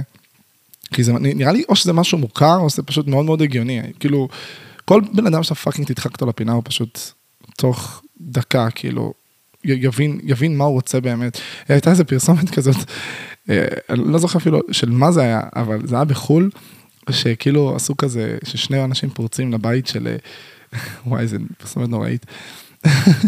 שפרצו לבית של איזה מיש, של משפחה, ואז הייתה איזה מישהי שהייתה שם, אה, והיו לה שני ילדים נראה לי, כן, היו לה שני ילדים, ואז החוטף תפס את שניהם, ואז uh, הוא אמר, uh, צרח על האימא שהולך להרוג אותה, הוא הולך להרוג אותה, ואז היא אמרה, לא, לא, אל תהרוג אותה, ואז, ואז אמר, טוב, אני הולך להרוג רק אחד. במי את בוחרת? מה? כן, כן, אני הולך להרוג, כאילו, ואז זה הפך כזה, כאילו לציני, אבל כאילו, זה היה כאילו סיטואציה מאוד רצינית. אני הולך להרוג רק אחד, תבחרי. ואז היא כזה צרחה, מה, לא, וזה, וניסתה לבוא אליהם, אמר, אם את מתקרבת לצד אחד, אנחנו הורגים את שניהם, תבחרי ילד. ואז היא בחרה ילד, ואז הוא כאילו ירה, ויצא בטח איזה משהו, אם אני זוכר נכון, משהו שקשור לפרסומת. ואז הוא אמר, סתם, נראה לך? הכל טוב. ואז הוא יצא, וכאילו, הילד הזה לנצח יחיה בתחושה של האמא העדיפה את הילד השני על פניו, שזה נורא. איזה פרסומת fucking קשוחה. וואו. אני זוכר שכאילו כשראיתי אותה אני כזה, מה? וואו. מה עושים עם מצב כזה? אתה לא, לא באמת יכול לבחור, וגם כן, מה זה fucking, אה, וואי, זה קשוח. אז הרגע הזה שדוחים אותך לפינה, אתה יודע, אתה יודע מה אתה רוצה, אתה מבין מה, אתה, מה באמת בא לך, אתה יודע איזה, במרכאות, ילד אתה מעדיף להשאיר בחיים, זה נורא. מה באמת חשוב לך, אם שוב, דוחים אותך לפינה, אתה תדע הכל. אז הכפתור שלי, גם כשהוא שאל אותי וגם כשאני שאלתי את עצמי את זה הרבה בשנתיים האחרונות, זה היה לעמוד על במות כמה פעמים בחודש, ופשוט להיות אני, לעשות את הקטע שלי. בין אם זה בבידור, בין אם זה להעביר להם מסרים, גישות, בלאגנים, צחוקים, בין אם זה בשלב מסוים בקריירה, פשוט להקים סביבי להקה, וכשבא לי תוך כדי ההופעה לשיר איתם, מה בזין שלי? לארח אנשים, להביא אנשים מסוימים לבמה מהקהל, לא משנה מה. מה שבא לי. זה החלום. לעשות את הדבר הזה, מבחינתי זה מימוש. מעבר לחלום הבסיסי הזה, זה ליזום דברים שעשו טוב, להתעסק אה, בביזנס ועוד כל מיני דברים כאלה שגם לא, לא מעניינים, זה לא הנושא של הפודקאסט. ההבנה הזאתי, וההבנה שכאילו, מה, אני להגשים את החלום הזה, בסוף החודש, זהו, אני מתחיל ממש את החיים, זה אדיר. אני חושב שהרבעון הזה, הוא, האם הרבעון הראשון של ה... הרבעון הראשון של השנה היה להתחיל להניע, הרבעון השני היה ללחוץ חזק על הגז ולהתחיל להגיע לתוצאות. הרבעון השלישי הוא יותר בקטע של, כאילו, תתחיל להיכנס לכל הדברים הקשים והמעצבנים, כמו להקים צוות, יעני לאסוף צלמים, אורחים, מישהו שיכול לעזור לך עם זה של הפודקאסט, תפתח קופות, ת, אה, תתחיל לעשות לייבים, תיכנס לכל הדברים שמכוונים לגדילה, דברים יתחרבשו, כי ככה זה, אם אתה לא שובר דברים, כנראה שאתה לא גדל מספיק. היה לי משפט של אה, מרק צוקרברג. וברבעון הזה השתבשו דברים. השתבשו קצת והשתבשו ודברים קצת לא מדויקים ולא פה ולא שם, אבל אני נוגע במלא דברים, כאילו אני, יש את הפודקאסט, אני עושה כל שבוע live, אני בונה צוות, דברים זזים, ווואלה בא לי שתדעו את זה בכללי, בחיים שלכם. תהיה לכם תקופה מאוד גדולה של צמיחה ושדברים יזוזו וזה וזה, אבל יש את התקופה הזאתי, שכאילו נראה ששום דבר לא זז, אבל שתדעו שאם אתם באמת עובדים ופועלים ובזומאות, שתדעו שאתם כרגע כנראה בונים תשתיות פשוט. וכשבונים תשתיות אין מה לעשות, אין זמן להתעסק ב... לחשוב על הסרטון טיק טוק הכי ויראלי, שיביא הכי הרבה ערך. או שיהיה פניות לעשות את ה live הכי מדויק וגדול, אה, או לעשות את המיזם הכי גדול, או whatever. אתה בונה תשתית.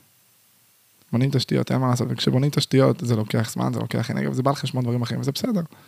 כי אחרי שבונים תשתיות, מתפנה זמן, יש אנשים מקצועיים סביבך, דברים זזים יותר מהר. אז הרבעון הזה באמת, הוא על לבנות תשתיות. תשמעו, אני חייב לפתוח קופות ברבעון הזה.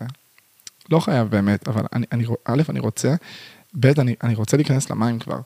לא בא לי לדחות את זה לרבעון האחרון של השנה. כאילו, הגעתי לתובנה הזאת של אין לי למה לדחות את זה ככה. זה מרגיש, כאילו, אני כל פעם דחיתי את זה קצת בראש שלי, ברמה של אמרתי לעצמי, אני חושב שזה יהיה באזור, אה, אני מאמין שבאזור אוגוסט אני אפתח קופות. אמרתי לעצמי, ואז אמרתי לעצמי, כן, אני מאמין שזה גג ספטמבר. אז אמרתי, יכול להיות שזה יגיע לאוקטובר. ואז ברגע שאמרתי את זה, אמרתי, לא, לא, לא, לא, לא. זה יקרה באוגוסט, מספיק. בלי לדחות, בלי, בלי לעשות שום דבר, זה יקרה באוגוסט. אז יש חשיבות super duper duper fucking רצינית לתקופות כאלה שבונים תשתיות, ואני נמצא באחת כזאת, וזה אדיר. אין לי מוס... אני נשבע לכם, אני כרגע כל כך במרכאות בבלבלה כזאת, של אין לי מושג מה באמת קורה ב... וואו. שנייה רגע, נשתה מים. פתאום נפל לי האסימון, אני לא יודע אם בכלל לחצתי על רקורד, כשפאקינג צילמתי את הפרק הזה, אין לי מושג אם לחצתי על רקורד במצלמה. ואני לא יודע מה לעשות עם עצמי אם אין רקורד במצלמה, כי כאילו אני מעלה את הקטעים האלה לסושיאל מדיה, מצד שני, אם לא לחצתי על רקורד, זה כאילו הכריח אותי למצוא דרך יצירתית של פוטאג' מסוים שילווה את ה... האמת שזה מקסימום הכריח אותי להיות יצירתי, אני מאמין שלחצתי על... רקורד, וואי, אם לא לחצתי על רקורד זה מצחיק רצח, אני מה זה אצחק. אין סיכוי שפספסתי את זה? לא, לחצתי רקורד, לחצתי. או שלא. אם לא לחצתי על רקורד על המצלמה זה מצחיק רצח. אה, קחו דברים ככה בחיים, תרפו, אל... אה, וואי, זה ממש הצחיק. אז אני מרגיש שיש תקופות בחיים, וואלה, תשתיות, תרפו, הכל fucking בסדר. ואז נכנס העניין של בכמה אני מוכר כרטיס. הרי זו פעם ראשונה שאני פותח קופות. בואו נדבר על כסף. וואי, אני מה זה אוהב לדבר על כסף? כאילו, לא בגלל שאני חושב שכסף זה דבר כזה קריטי וחשוב ומהותי ברמת ההתעסקות בו. כאילו, אני חושב שכל אחד צריך להבין לכסף ולהתעמק ולעולה, וזה משאב, וזה גם אנחנו לא רוצים, זה קובע בהרבה רבדים את החיים וזה. אז של דבר, כאילו, מה זה הקקה פיפי? בואו בוא נהנה, בואו נהנה מהחיים עצמם, בואו נהנה מההופעה, בואו נראה את הערך, אבל יש עניין של כסף, כי הכסף יוציא אותי מפה, מהבית פה שנמצא עם אמא שלי, והכסף ייתן לי משאב שאני יכול לעזור לאחרים, והכסף ייתן לי אה, נוחות מסוימת, והכסף ייתן לי לצמוח יותר, כי אני יכול לקחת אה, צוות וכן הלאה. כסף יש לו מהות, כסף גם מוציא אותך לחופשי, באופן כללי שאתה יכול תוך שלוש, חמש, שבע, שמונה שנים, שאתה מנף הכנסה מסוימת, לצאת לחופש כלכלי. בכמה אני מוכר כרטיס? בכמה נהוג למכור כרטיס, זו השאלה השנייה בדרך כלל שבאה אחרי בכמה אני מנהל למכור כרטיס, כי כל החיים זה עוגן אחד גדול. זאת אומרת, אם אנחנו יודעים שנעליים עולות 150, 200 שקל, אה, ואנחנו נרצה למכור נעליים, זה המחיר שבערך נחשוב עליו. כשאנחנו באים לייצר, בסדר גודל כזה, אנחנו לא יודעים עדיין כמה נמכור, אנחנו נחשוב על כמה נמכרות. לא תהיה את המחשבה של בוא ניצור נעל שנמכור ב-2,000 שקל, כי אדם ממוצע מבין שאם הוא קונה נעל, הוא משקיע 150-200 שקל. אז השאלה השנייה בדרך כלל עוברת בראש, וואלה, בכמה אנשים מתמחרים מופעים, הרצאות, דברים בסגנון. איך, איך זה עובד בשוק. ואני אגיד לכם את האמת, אמרתי לעצמי, אם אני הולך לעשות את זה, אני אעשה לעצמי כאילו עוול קיצוני. כי אני אעשה משהו אחר לגמרי. אני כאילו אומר לעצמי, הרי מוכרים סדנאות, ונניח קורס אפייה, סבבה, לצורך, דוגמה ממש מפגרת וספציפית, אבל קורס אפייה שמגיעים אליו ולומדים איך לאפות, אתה משלם 4,000 שקל ואתה מגיע לאיזה שמונה, שמונה פעמים, כל פעם עולה לך 500 שקל, נקרא לזה ככה. אתה מגיע לאיזשהו אה, כנס של אה, התפתחות, whatever, אתה משלם 1,000 שקל, 2,000 שקל, כאילו, דברים חשובים. ואני אומר לעצמי, איפה אני מתמחר את עצמי? כי מצד אחד מי שמגיע הולך לקבל חוויה חד פעמית, הוא הולך להתפתח, הוא הולך לצמוח, הולך לקבל הרבה רבדים שיגעו לו בחיים האישיים, אבל מצד שני זה מופע בידור. בידור, בידור, בידור. מי שקונה כרטיס, בא קודם כל כדי ליהנות. ומי שלא בא לקנות כרטיס קודם כל כדי ליהנות, פויה. כי הולך להיות כיף, וזו המטרה, המטרה זה כיף. כמו שהפודקאסט הזה, בסופו של דבר המטרה זה שיהיה נעים, שיהיה נחמד, שיהיה קליל, שיהיה, שיהיה סבבה. ואני באמת תוהה לעצמי, באמת, יחד איתכם בקול, איך אני אמור להתייחס לזה? ושברתי את הראש. כי אני אגיד לכם כן, בואו נשים את זה על השולחן. אני חושב שלהופעה כזאת, שהיא הופעה שכל פעם שמגיעים אליה, מקבלים משהו אחר. היא נוגעת ברבדים של שיפור עצמי. מעבירים שם מסרים ונקודות ועומק שלא רואים בשום מקום. וההופעה ארוכה, כמה שעות, וייחודית, זאת אומרת, אין לזה משהו דומה, זה לא סטנדאפ וזה לא מופע אה, משחק, זה, זה משהו אחר חדשני. אני מרגיש שהדבר הזה שווה כמה מאות שקלים. זה לא מה שאגבה, אבל אני מרגיש שזה שווה כמה מאות שקלים. זאת אומרת, אם, אתם מבינים את הכוונה? זה מה שאני מרגיש שהשווי של זה, שצריכים למכור הופעה ב-250-300 שקל, כאילו, כדי להגיע לדבר כזה. וזו התחושה שאני, שאני חש איתה, בואנה, זה גם שווה את זה אחוז שרמוטה, כאילו, זה כיף רץ, מה זה הדבר הזה? מה זה כיף?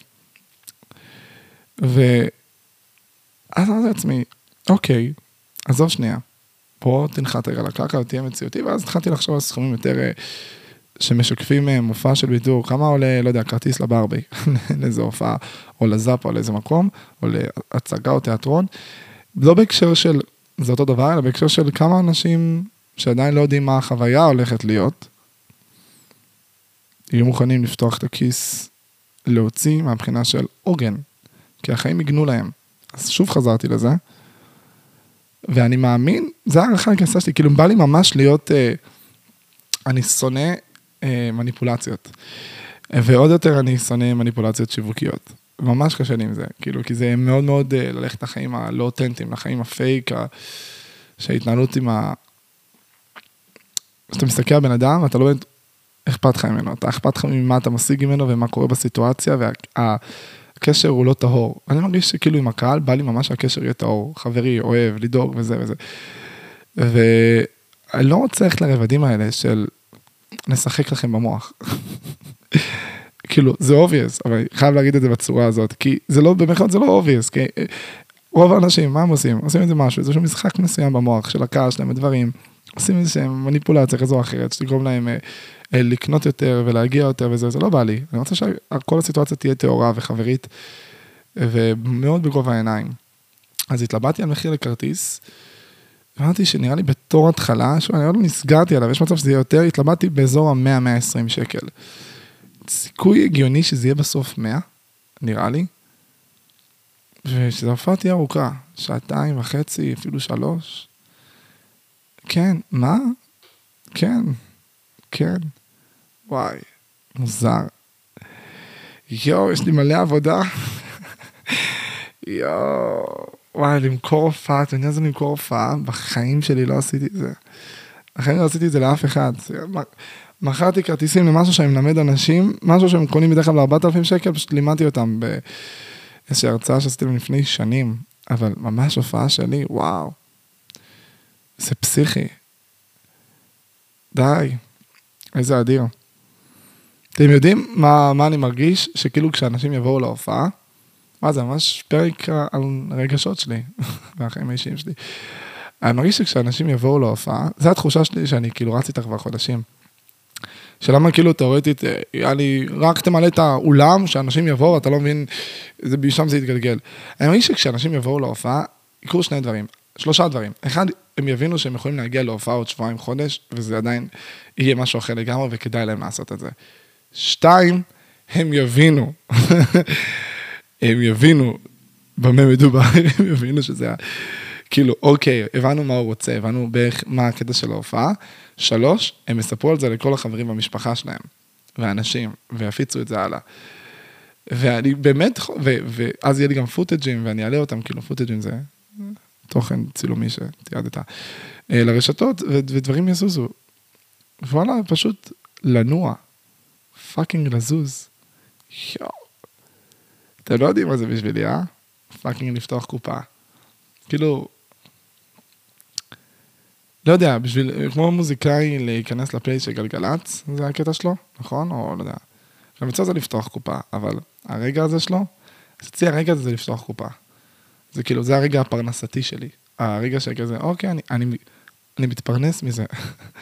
ואין לי title, סמק, אין לי title. אני, לא, לא, לא, אין לי title, כאילו, הייתי רוצה title ברמה החברתית, אין לי אפילו שם תואר, אולי אני צריך להמציא, אולי אני אעשה משהו כזה. אני אמציא מילה בעברית, לא יודע אם אולי היא קיימת באנגלית כבר, מילה בעברית שמגדירה אומן, אומן מופיע, שהוא גם שחקן, הוא גם זמר, הוא גם מרצה, הוא גם סטנדאפיסט, והוא גם freestyler. ולפעמים עושה ככה, לפעמים עושה ככה, אין לו מחויבות לכלום. יש multi אה, talent, אבל זה כאילו מילה עצלנית מדי. מילה, כמו, לא יודע, שיש מילים, אה, סתם מילה, מזלג, פשוט ליצור מילה חדשה שאין לה context. חושב שזה יהיה אדיר, תחשבו שאני הולך ליצור ז'אנר, על גבול המקצוע, כי אני בטוח שאחרי שאני אתחיל לעשות את הדבר הזה, ואנשים יראו אותו קורה, אני בטוח ב-200 אחוז שיהיו עוד אנשים אחריי, ואני מקווה גם שמוכשרים ממני, כדי שהדבר הזה fucking יתפתח וירוץ, שיעשו את הדבר הזה, כי סטנדאפ לא היה קם נראה לי עד לפני 50-60 שנה, או 100 שנה, לא יודע, זה פשוט נוצר. כמו ש... לא יודע, לא היה מוזיקת פופ מתוכנתת עם אנשים שכאילו ממש הפכו אותם למוצר לפני בריטי ספירס, לא יודע, לפני, לפני לפני 30-40 שנה, לא היה קיים. הדברים זזים וקורים במקצועות נוצרים. ואולי ניצור פה מקצוע, אז אולי כדאי לבחור שם.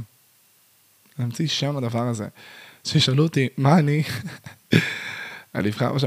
אז תכלס, השם, אין לי שם, אבל הקיצור דרך שעשיתי להוציא זה פשוט, במקום לחפש שם, אמרתי לאנשים, אז מה המקצוע שלך? אמרתי להם, אני רפאל, אני פשוט אני, על במה, אני פשוט, מה שאני, אבל מה אתה? אתה זה, אתה זה, אתה זה, אתה זה, אתה זה, כן, אני קצת מכל דבר. אבל מה אתה עושה על הבמה? קצת מכל הדברים האלה שראיתם. מה זה אומר? לא יודע, תבואו, תראו, זה... זה. כל כך קשה לי להסביר את החרא הזה, אלוהים ישמור. וואו. מה, זה אדיר, זה אדיר, פאקינג הופעה. נראה לי ש... תתעמקו בזה רגע במה שאני אומר, תתעמקו בזה ממש, שתכלס, בסופו של דבר, אם היו מצמידים לי אקדח לראש, חודש, ואומרים לי, זה או ש-400 אנשים קונים כרטיס להופעה שלך, או שאתה מקבל כדור בראש דקה אחרי שההופעה נגמרת ובאו פחות מ-400 אנשים, היו באים 400 אנשים להופעה. ואמר לעצמי, יאללה, חוסום, כאילו אם, אם, אם היו מצמידים לך אקדח לראש היית עושה את זה, היית מצליח, אז מה... אז 400, אולי נלך על זה. אולי אני אלך על זה וזהו. אולי אני לא צריך את השפה שאולי בשפה שעדיף כבר לחשוב על... תכלס בסופה שאני בעיקר אחשוב על איך אני מקדם את זה. אבל נראה לי אני אלך על זה. אני אקח את היום כדי לנוח שנייה, כי אני fucking תמיד, יום אחרי live אני שבור. אני אנוח, אני לא רק שאני שבור, אני בדרך כלל המוח שלי פשוט לא חושב, כי הוא פשוט חשב כל השבוע לפני ה live, וביום של ה live כל הזמן היה בתעסוקה, אז כאילו המוח כזה מסרב לשתף פעולה, כזה, אני לא איתך היום, אני גם לא אהיה איתך היום, אני ביום חופש, בהצלחה בלהסתדר בלי מוח אדוני, והוא נעלם, והוא יחזור מחר. עכשיו אני אקח את היום הזה, אני אנוח, ו... ומחר אני ארוץ על זה, מה נפתח קופות? יואו! יואו! יואו, אדיר. אדיר. זה צעד, זה צעד, כי המטרה ב-2023 זה להגיע למצב שאני כל שבוע בבמה של קופות שפתחתי.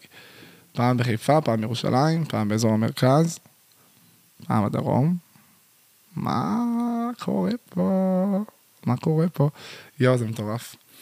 זה סופר יומרני. איך אני אוהב לעשות דברים יומרניים, מוגזמים, קיצוניים? יאללה, מה קרה? מה קרה? כולה לפתוח קופה, מספיק. מה, תהיה קייטנה בהופעה, אה? יבואו מלא, מלא חבר'ה צעירים.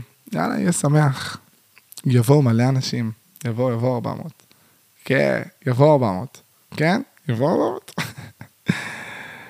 יואו. אתם קולטים שאם אני צולח את הדבר הזה, אני אצטרך עוד פעם, כמובן, בשביל לשקף את זה, אבל אם אני צולח את הדבר הזה, זהו. זהו. נגמר ה... כאילו, תמקו בזה רגע, תמקו ממש מה שאני אומר. אני מתפרנס מליצור תוכן. אני באמת בראש שקט. אני יכול פשוט להמשיך לעשות את מה שאני עושה, לפתוח קופות, להזיז את הדברים, לעשות פרויקטים. אני יכול להסתמך על זה כפרנסה. אני יכול להמשיך בביטחון להגיד לא לכל מי שמציע לי תוכן פרסומי ושיווקי, כי אני לא מרגיש שזה בא באותנטיות עם הדברים שאני רוצה להעביר. כי הפרנסה מסתמכת עליי, על עד כמה אני מצליח להעביר לכם ערך ועד כמה אתם נהנים ממה שאני עושה. זה fucking פסיכי ברמות בעיניי. יואו.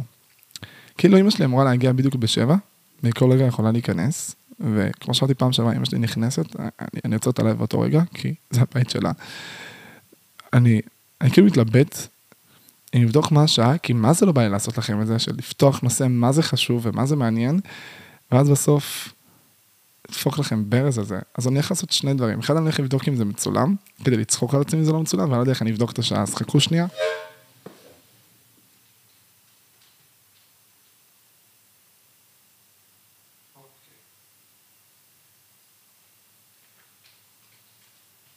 זהו, הייתה לי תחושה, הייתה לי תחושה, השעה שבע ושלוש דקות, אימא שלי בוודאות הולכת להגיע ממש כל רגע, אז אה, ידעתי, באתי לפתוח איתכם איזשהו משהו, וואי, בטח חשבתי תשנאו אותי, תשנאו אותי, מה באת להגיד? מה רצית לעשות? איך רצית לעשות? ב-29 לאוגוסט, כנראה, לא יודע, רגע, שנייה, לכו לביו שלי באינסטגרם, לכו לטיקטוק, אתם תראו שם, פתחתי קופות, אני כנראה הולך להופיע בסוף אוגוסט, או שהחלטתי לדחות את זה, אז תתעדכנו בתאריכים, תסתכלו כל הזמן, פתחתי קופות, הולכת להיות הופעה, הולכת להיות בן זונה, אל תפסידו את זה, אל תפספסו את זה, כל מי ששומע את הפודקאסט, אל תעשו את זה לעצמכם, יהיה מטורף. הולך להיות fucking כיף, תמיד תתעדכנו, אגב, אתם שומעים את הפרק הזה עוד חצי שנה, שמונה חודשים שנה, אני כנראה כל הזמן יש לי קופה פתוחה, זאת אומרת ברגע שאני מסיים את ההופעה של אוגוסט, אני אפתח עוד תאריך ועוד תאריך ועוד תאריך ואני ארוץ עם זה, כי הפרנסה והערך שאני רוצה להביא, יבוא לידי ביטוי בקופות. יואו, איזה כיף הולך להיות, fucking shit. יאללה, נתראה בבמה. רגע? כן? כן. לא, יש עוד זמן, יש עוד פרק.